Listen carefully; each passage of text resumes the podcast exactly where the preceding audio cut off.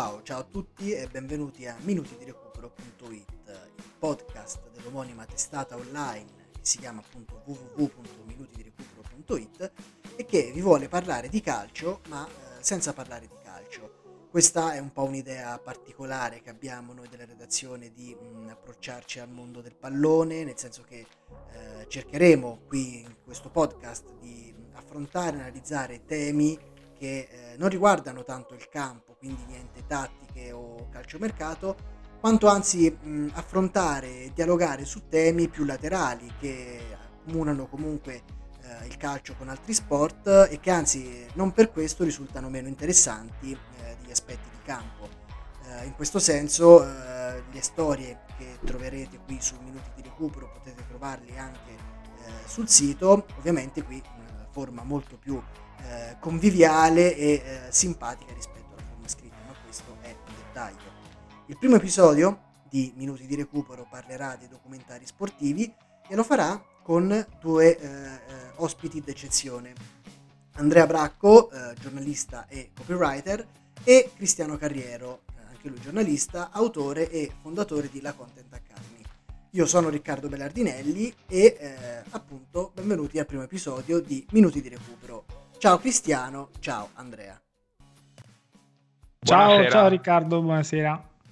Perfetto ragazzi, allora eh, il nostro primo episodio sarà sui documentari sportivi. Eh, stiamo uscendo nelle settimane di Speravo di morire prima, eh, tutto il mondo è sintonizzato sul, eh, sulle piattaforme OTT, su, su, Netflix, su Amazon Prime, insomma sono veramente tante e eh, negli ultimi diciamo 3-4 anni sono iniziate a uscire molte molte serie tv che riguardano non solo il calcio ma lo sport in generale perché eh, c'è stato nel 2020 The Last Dance, appunto adesso c'è Speravo di morire prima, qualche mese fa è uscito Mi chiamo Francesco Totti, sempre su Totti, eh, c'è stato Sunderland Dai, insomma sono veramente tante e eh, visto anche un po' il ruolo che ha Cristiano nello storytelling e in generale nei contenuti digitali, eh, inizierei da lui, vorrei chiedergli che cosa sono diventati i documentari sportivi oggi, che cosa guarda lo spettatore sul divano, perché tanto ovviamente stiamo sempre sul divano Beh, intanto sì, è vero,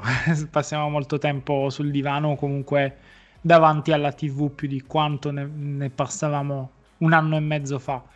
E, um, il documentario o il film sul, sul, calcio, sullo sport in generale, è oggi a tutti gli effetti un, un modo per, per, raccontare una storia, per entrare in empatia con, con i tifosi, ma non solo, perché adesso mi viene in mente la serie tu hai citato Speravo de morì prima, è una serie chiaramente su un giocatore di una squadra sola, è legato ad una sola, ad una sola città, ma è un prodotto a tutti gli effetti internazionali perché quello che c'è dietro è sempre la storia e quando tu trovi una storia particolare che è un unicum a suo modo diventa un prodotto commerciale, diventa un prodotto che la gente guarda volentieri come guardi volentieri Sunderland Till I Die, come guardi volentieri un documentario su Leeds, ma ce ne sono tanti che magari citeremo questa sera. Eh, diventa anche un modo, secondo me, per monetizzare, parliamoci chiaro, in un momento in cui anche le società devono inventare, le società, i calciatori eh, devono inventare anche nuovi modi per monetizzare. Gli stadi sono chiusi da molto tempo, molte società sono in deficit mi è venuto anche un pensiero.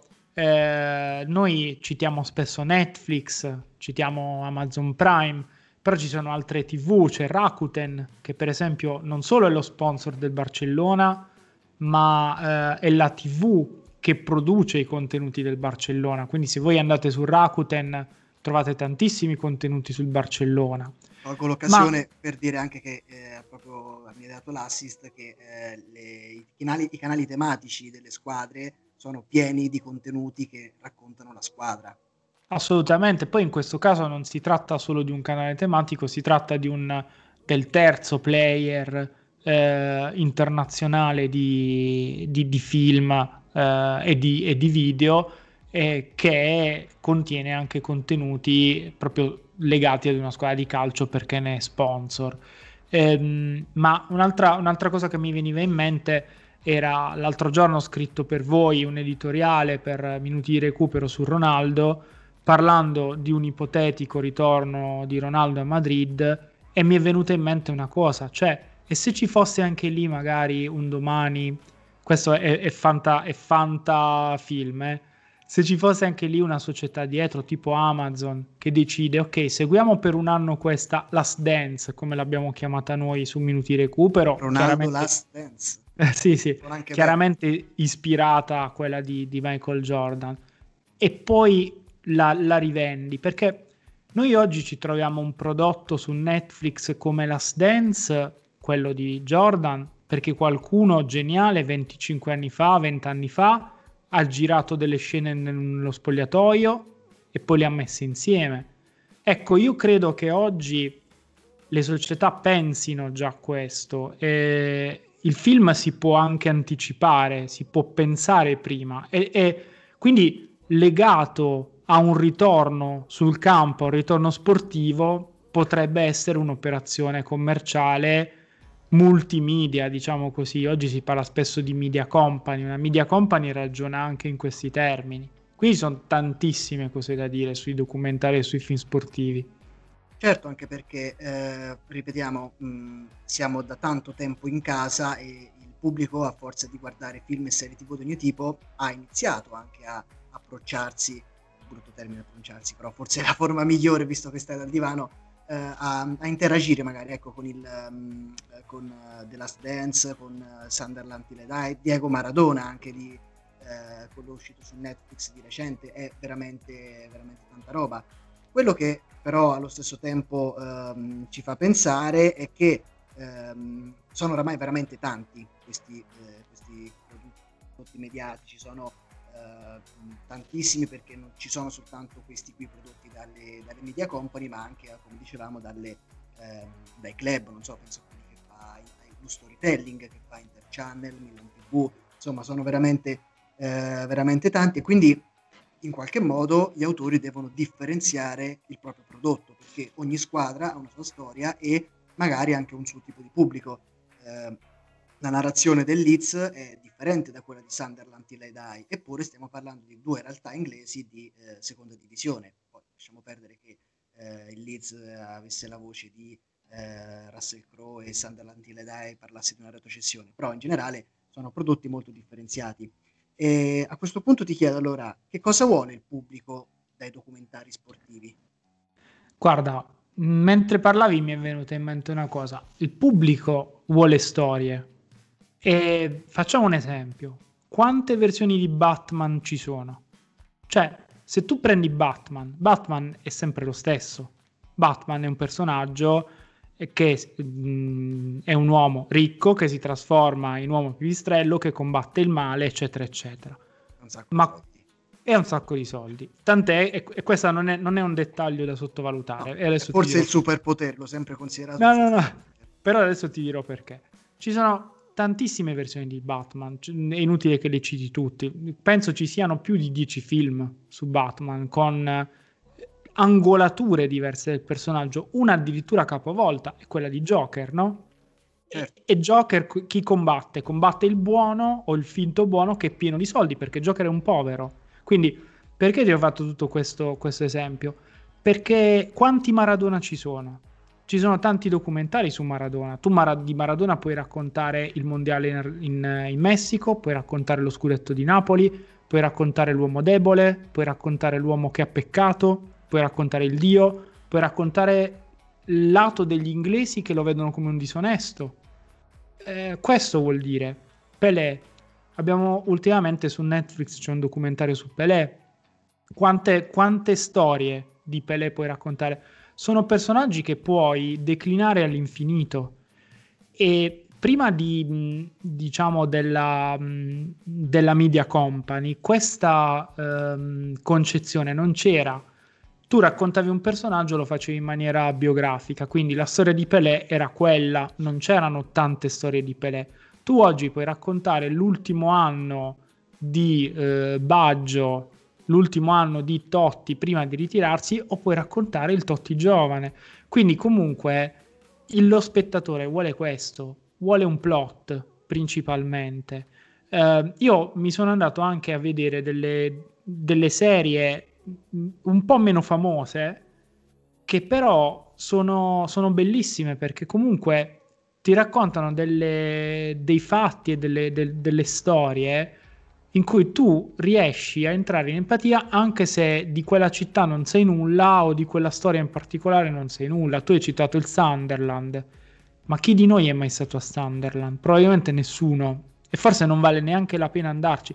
Però è più affascinante forse una storia del Sunderland per tutti noi che non la storia che abbiamo sentito mille volte, magari del grande, del grande Liverpool o del grande Real Madrid. Sì, Quindi ci sono... gli autori poi si concentrano, cioè facendo, non so, penso anche fossero quattro episodi su una stagione di una squadra di calcio, comunque non puoi parlare sempre solo di campo, ma devi parlare anche dei tifosi, magari della politica che si interessa, il sindaco che si interessa alla squadra, insomma, penso sia anche Ma la gente normale. vuole questo, la gente vuole questo, la gente vuole conoscere attraverso il calcio, l'hai detto tu all'inizio, attraverso il calcio vuole conoscere la società.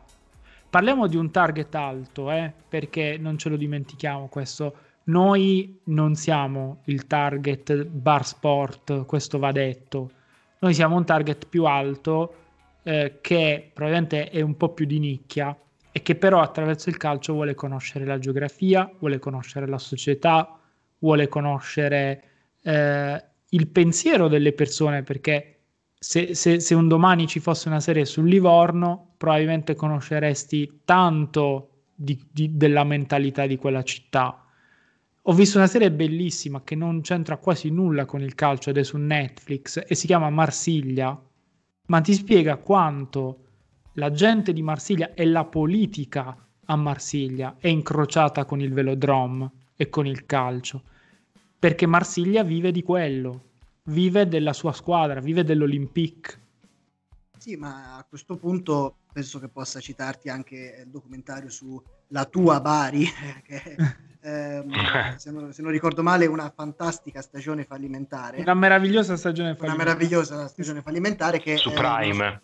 esatto, su Prime. esatto, su Prime che è bellissimo e anche lì si parla di campo perché si parla di come la squadra avesse tante difficoltà, degli allenatori in coppia, così, ma poi si parla anche di, dei tifosi che stanno davanti al tribunale a, fare eh, la coda, a fare il tifo per, per i, i, i, i, giudici che, eh, che, seguivano il processo, insomma c'era eh, veramente un, un, connubio fra l'area sportiva e invece ehm, eh, la res pubblica, insomma l'aspetto un pochino più sociale, l'ambito più anche politico proprio di una città. E secondo me in quella, in quella serie tv, in quella, no, poi non era una serie tv, è un film, un film, un film, si può considerare un film, effettivamente, eh, effettivamente viene fuori benissimo. Ma questo mi, mi, fa pensare anche un'altra cosa, che fondamentalmente è il calcio che, eh, che ci permette di connetterci a tutto il resto, o è forse tutto il resto che in qualche modo, eh, citando un po' l'esempio tu del Marsiglia, eh, si attacca a, al mondo del pallone. Ma guarda, ehm, io credo che calcio e musica siano argomenti che ci portano ovunque. Eh, cito queste due cose perché comunque e sono spesso collegati tra di loro, eh, perché probabilmente non avremmo il grande Brasile senza la capoeira. Non è un caso che il grande Liverpool nasca negli anni dei Beatles. Mm, non è un caso che il movimento beat sia legato al Manchester, sia legato agli anni meravigliosi di quel Manchester con eh, George Best. Quindi eh, la, il calcio è società, lo sport in generale, però è chiaro che il calcio che rappresenta probabilmente lo sport più, più, più famoso e più praticato al mondo sia a tutti gli effetti società. E questo eh, il mondo del cinema e il mondo dello spettacolo lo sa, lo ha capito e adesso chiaramente ne ha anche la strumentazione e la possibilità di poter, eh, di poter fare cose che magari dieci anni fa non si potevano fare, come entrare negli spogliatoi. Eh, immaginate anche questa cosa, gli, gli attori, attori intendo gli allenatori, i dirigenti oggi sono anche uomini molto più, più colti eh, se vogliamo più cinematografici, Guardiola per me al cinema ci sta benissimo, Klopp al cinema ci sta benissimo. Sono, sono uomini che se li segui per, per, per, una settimana negli spogliatoi ci crei un film. Non era così fino a poco tempo fa con, con le persone, con chi lavorava nel mondo del, dello sport. Oggi un grande manager di una società di primo livello deve essere comunque un uomo anche di comunicazione. Mm, Soprattutto fa, di comunicazione. Infatti fa, fa, un po' più fatica, anche qualche italiano fa un po' più fatica perché comunque eh, senza, senza nulla togliere, io sono un grande fan di Antonio Conte, allenatore, però come manager gli manca qualcosa, come comunicatore gli manca qualcosa. Non è Guardiola, eh, non è Zidane, non è, non è Klopp. Eh, ecco, questa, questa, cosa qui ehm, è, è, fondamentale e visto che prima abbiamo citato Speravo De morì prima, mi piaceva dire, visto le prime due puntate, c'è un Gianmarco Tognazzi straordinario, interpreta Spalletti e, ed è lì, lì c'è davvero la storia perché c'è un grande attore che interpreta un allenatore che probabilmente senza di lui quella storia non esisterebbe. Sì, anche perché poi sono questi personaggi che eh, nella, nel loro lavoro, tramite il loro il proprio mestiere, creano il loro mito e quindi lo spettatore o il tifoso eh, è invogliato poi a vedere anche fosse un'ora di documentario, non so, dico su Ivan Juric, che sappiamo essere un grande fan del metal, cioè io vorrei vedere Ivan Juric a casa quando si mette le cuffie e ascolta gli Iron Maiden, non lo so, insomma, sono delle, ehm, delle dinamiche che poi sprigionano interesse e... Ma guarda, tu sai Riccardo, eh, scusami se eh, però è, è, molto concitato.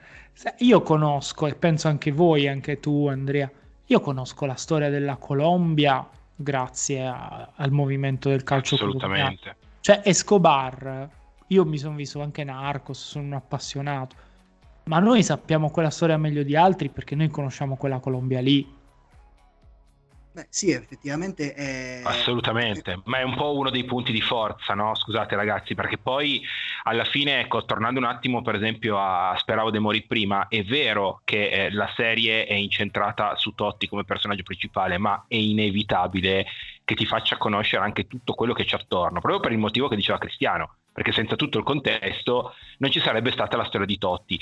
E quindi ovviamente, ehm, siccome è girata... Mh, una cer- da, da, una certa prospettiva c'è il tra virgolette buono da una parte che in questo caso risulta Francesco Totti e dall'altra c'è il, il villain, quello che si, si, si chiamerebbe villain nei, nei, ci, Cat- nei, nei, nei, esatto, il cattivone che è Luciano Spalletti.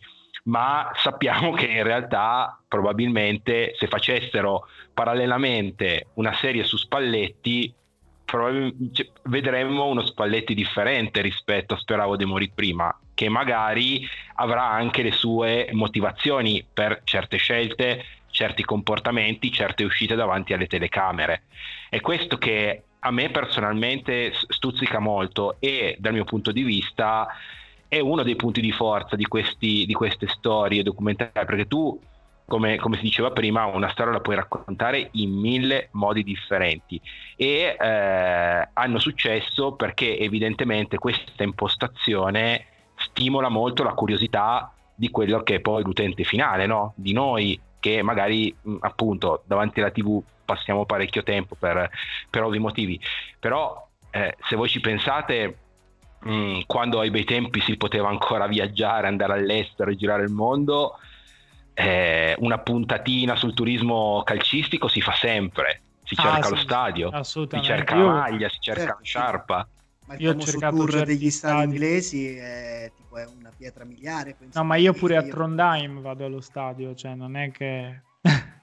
Vabbè, ma in realtà Trondheim sappiamo che essere una delle mete calcistiche più, più sviluppate del, del, del calcio scandinavo. Comunque, eh, abbiamo parlato molto di chi sono eh, i personaggi, insomma anche lì abbiamo con Andrea abbiamo detto ai villain e proprio ad Andrea a questo punto volevo chiedere chi è, chi sono i personaggi oggi del, delle docuserie, dei documentari, cioè chi è che in questo mare magnum di ehm, direttori sportivi, allenatori, calciatori, giovani promesse, star che si ritirano, chi è che merita oggi di finire su, chi meriterebbe di finire su un documentario sportivo? Guarda Riccardo, qua secondo me ci sono diversi discorsi da fare, perché mh, mm, sì, possono, mm, possiamo fare qualche nome, per esempio prima si citavano Guardiola e Klopp, io aggiungerei José Mourinho, cioè su Mourinho puoi veramente costruire una serie tv mm, non so con quante stagioni, perché credo che le cose da raccontare di, di questo personaggio anche e forse azzardo anche a dire soprattutto extracampo siano tantissime. Eh, però mh, qua sì, secondo me mh, sopraggiunge un'altra, un'altra discussione eh, che vi giro se vogliamo approfondirla ed è questa. Eh, eh quanto senso ha girare dei documentari, delle serie tv su calciatori barra allenatori e qua ci possiamo ricollegare a Spalletti, no? che eh, sono ancora in attività. Perché un conto, secondo me, è il classico documentario di Amazon Prime che ti racconta la serie All or Nothing, che è molto bella peraltro, e non nasce, se non ricordo male, nemmeno per il calcio, ma, ma per il football americano. Sì, esatto. E, e, ti racconta una stagione, due stagioni, comunque... Mh, diciamo ti racconta un qualcosa eh, circoscritto nel tempo e allora ci sta perché se tu Mm, mi, mi, analizzi la, la, stagione del Tottenham che arriva in finale di Champions League, piuttosto che su Netflix ce n'è una molto bella sul River Plate di Gasciardo che fa qualche riferimento al passato, ma si concentra principalmente diciamo, sul lustro in cui l'allenatore del River ha vinto praticamente tutto alla guida di Missionarios, eh, ci può stare. Però il calciatore singolo ce ne sono tante di serie di questo tipo. Cito per esempio quella su Griezmann, eh, ce n'è anche una molto bella su Tony Cross. Eh, ecco, non lo so come la vedete su voi. Benzema io, io ti devo Può dire essere la un po' rischioso? Io, io, ti devo dire la verità, Andrea. Io credo che non, ho provato anche a sforzarmi, aiutatemi voi se vi viene in mente a memoria, non ci sia un eh, paragone con quello che è stato fatto con Speravo De Morì prima, perché Spalletti è un allenatore in attività, o meglio, Spalletti intanto è un allenatore sotto contratto e, ed è un allenatore che probabilmente dall'anno prossimo dovrebbe tornare in panchina. A me mm. sembra mh, abbastanza eh, strano, cioè nel senso il fatto che lui Mm, è vero che tutti conosciamo questa storia, che fondamentalmente eh, Spalletti stesso ha partecipato, ha contribuito a creare. Il libro è un libro scritto da Condò. Però una, oggi, se voi foste una società, vi, vi capovolgo la domanda, voi chiamereste Spalletti?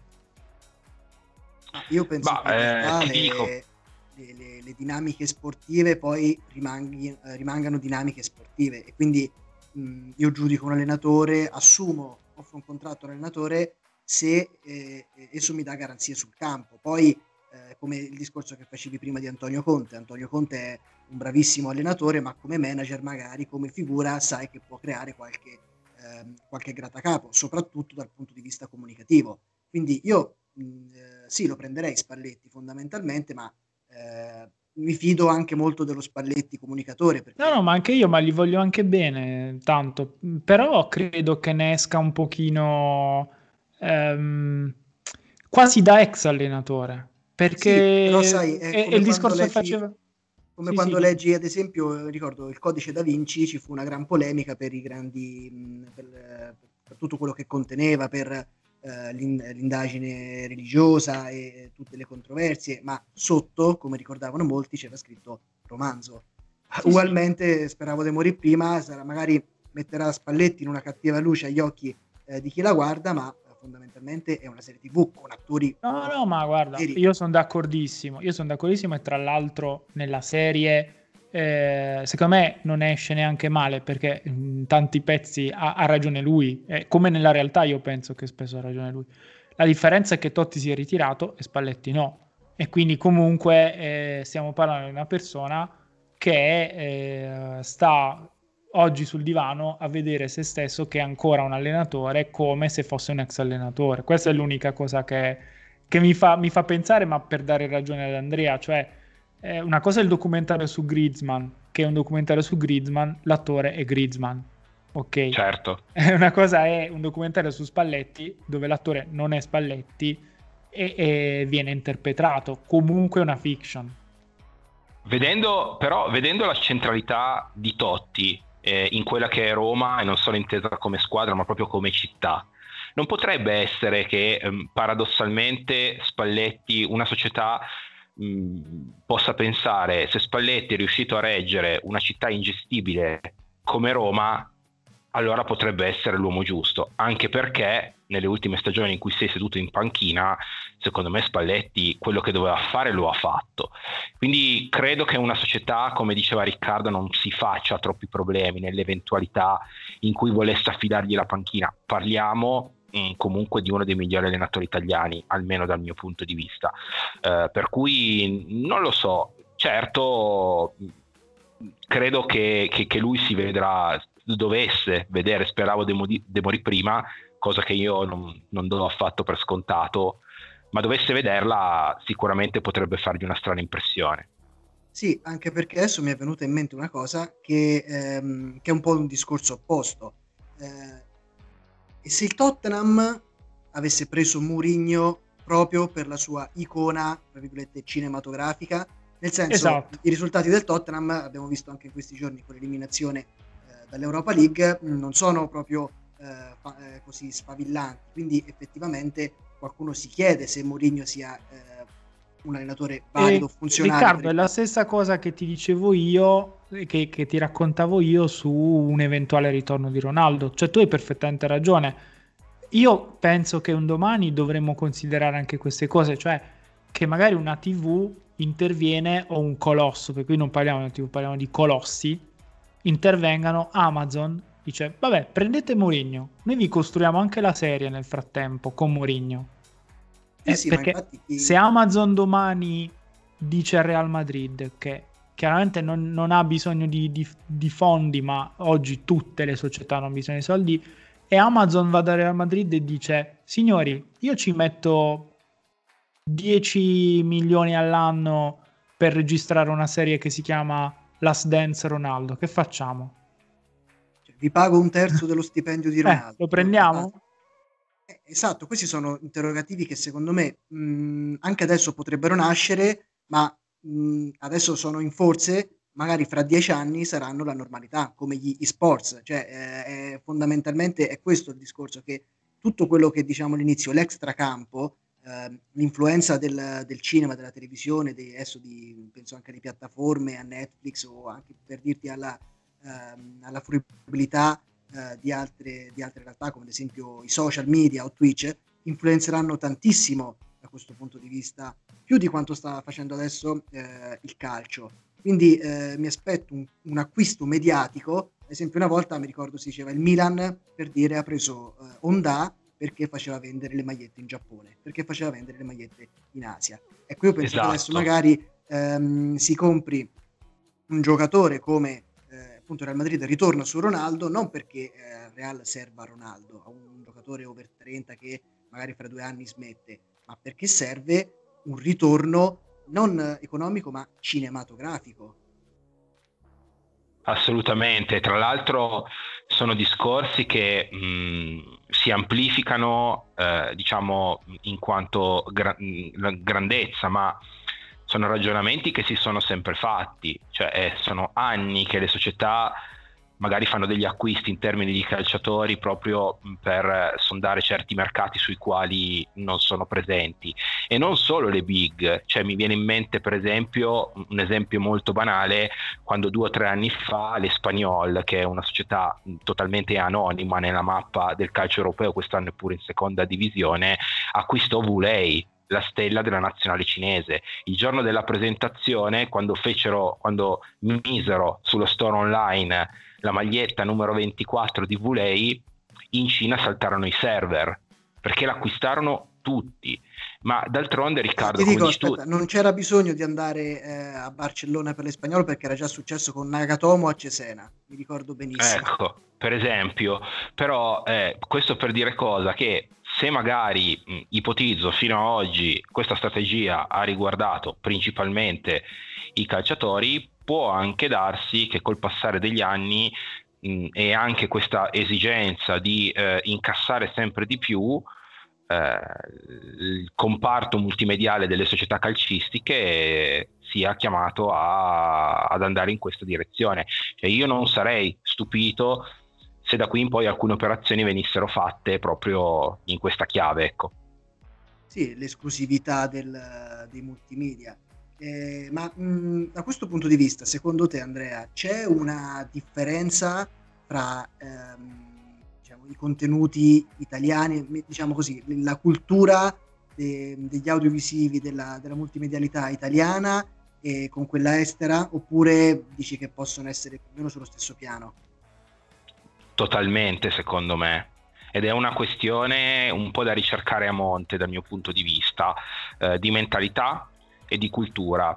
Per come vedo io il calcio italiano, ti dico Riccardo, secondo me noi siamo eh, troppo focalizzati su, sulle cosiddette big, su chi vince, quando invece il nostro calcio ha tutto un sottobosco di storie che varrebbe la pena di raccontare anche paradossalmente perché è molto più complicato che tu, magari noi no, perché siamo appassionati e andiamo un po' a ricercare anche l'evento particolare, però per farti un esempio, io non sono così convinto che ci siano tanti tifosi italiani, tra virgolette, medi, metto le virgolette per non, non offendere nessuno, che conoscono eh, la storia del fallimento del Bari e di quella stagione con una società che a momenti va in Serie A e, e ha una società che non, non, può più neanche pagare gli stipendi. E, e, ci sarebbero tanti esempi di questo tipo, mentre invece, come dicevamo prima, eh, per esempio in Inghilterra non ci si fa alcun problema a investire soldi per raccontare del Leeds sprofondato in uh, seconda divisione, del Sunderland che tra l'altro ha avuto un, un, un destino veramente clamoroso e e sono fatti talmente bene che tu cominci anche a empatizzare con quello che stai vedendo e ti, ti, viene voglia di fare Sunderland per fare un esempio. E questo è un grande punto di forza. Perché in Italia non si fa? Perché non ci sono grosse aziende italiane che puntano magari a, a produrre qualcosa di questo tipo? Secondo me appunto è questione di, di mentalità principalmente. Poi è chiaro che per esempio Sky Sport eh, nella sua sezione on demand ha qualche documentario interessante anche andando scavando molto indietro negli anni. Però se poi lo si confronta con dei colossi come Netflix come Prime Video o come Rakuten apro e chiudo parentesi c'è un bellissimo documentario su Iniesta se potete guardatevelo eh, secondo me ne usciamo molto molto ridimensionati. Sì anche perché eh, penso che effettivamente ci sia proprio, al di là della differenza fra, come dicevi tu, tra Sky e le piattaforme, eh, un pubblico che in qualche modo ha delle abitudini diverse sostanzialmente e che da questo punto di vista poi eh, si, si, va a confrontare anche con le varie generazioni di tifosi, perché magari sappiamo che l'Italia è un paese anagraficamente eh, anziano, e mentre invece negli Stati Uniti o in altri paesi d'Europa dove invece l'età media leggermente più bassa e ci sono molti più, eh, molti più giovani, la fruizione di certi contenuti è ben più alta e in generale la popolazione è più attratta verso, verso questo tipo di prodotti che, mh, mm, come dicevamo prima, eh, tutti, ogni squadra se potesse farebbe una, do, una docuserie, un documentario su se stesso, ma eh, qua lo chiedo a Cristiano, penso che ci siano dentro, dietro, anzi degli interessi economici abbastanza grandi, insomma, se no lo farebbero tutti. Sì, ehm, allora le squadre sono come sappiamo delle media company e stanno lavorando in questa direzione producendosi dei propri contenuti che poi un giorno venderanno o comunque distribuiranno, distribuiscono alcune già sulle proprie properties. Per intenderci l'Inter ha una sua TV, il Torino ha una sua TV, la Juve ha una sua TV. Trovo però questa cosa meno affascinante perché questa cosa qui è chiaramente un prodotto che la società, come dite voi, si produce e divide con i propri tifosi.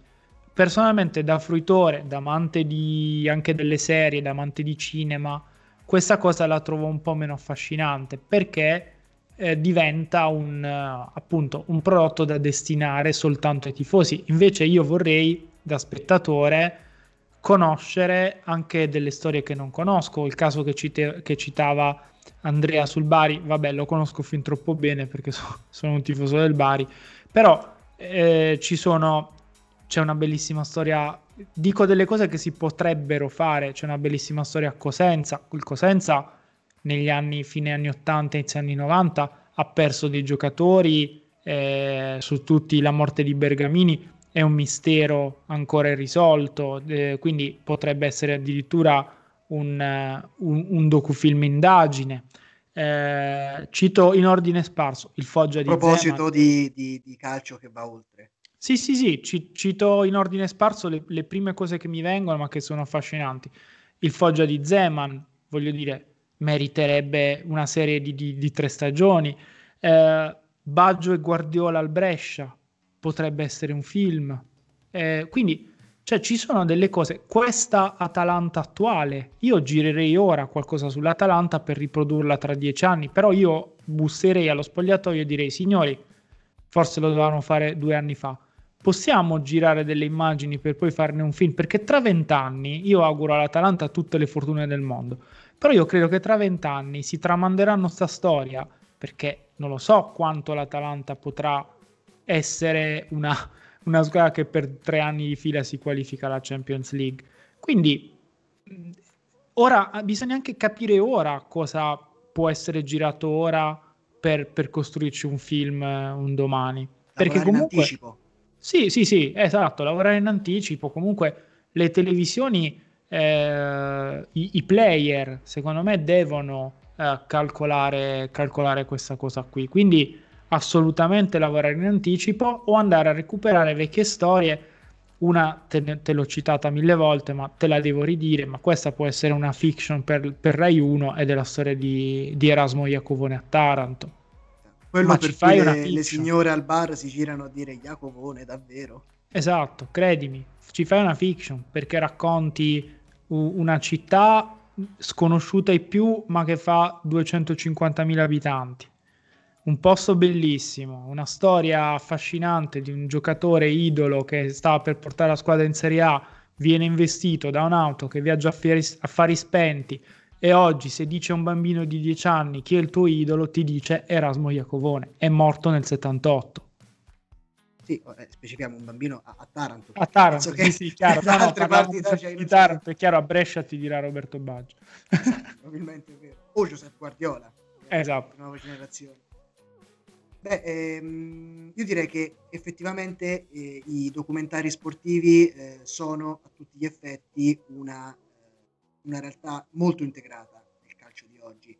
Eh, che la gente ancora ehm, pensi che sia, siano delle, so, delle, delle, realtà laterali che, che, esistano soltanto per la televisione, mm, abbiamo, ne abbiamo parlato oggi, non è più così, perché eh, abbiamo detto come eh, le, eh, le media company si stiano interessando sempre di più a, a questo tipo di, di, lavori, come anche eh, le squadre pensino in ottica eh, multimediale e che in un futuro eh, sicuramente questo processo eh, crescerà, crescerà e si svilupperà magari eh, chissà fino a ingrovare molto di più il cinema che eh, vediamo sta vivendo crisi che in realtà era in atto già da prima del, del Covid perché la guerra con, le, con Netflix e le piattaforme era, già, era, già, in corso, ma eh, chissà che appunto poi eh, noi oggi parliamo di documentari, docuserie, ma parliamo di serie tv, chissà che un giorno questi poi non diventino film come ehm, altri casi già dimostrati. Bene, la prima puntata, il primo episodio di Minuti di Recupero il podcast finisce qui. Io sono Riccardo Benardinelli, oggi sono stati Cristiano Carriero e Andrea Bracco. Un saluto al prossimo episodio. Ciao, buona serata. Alla prossima.